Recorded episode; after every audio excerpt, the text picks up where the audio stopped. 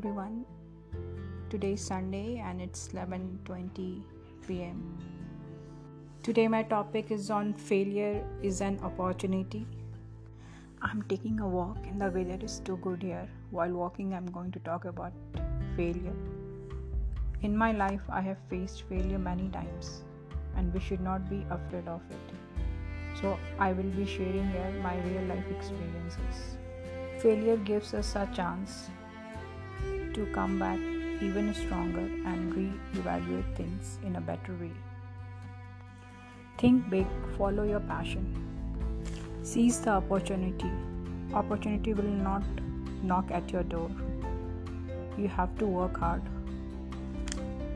Don't be afraid of failure while pursuing your passion. Carve your own niche, believe in yourself, and allow God to do His work.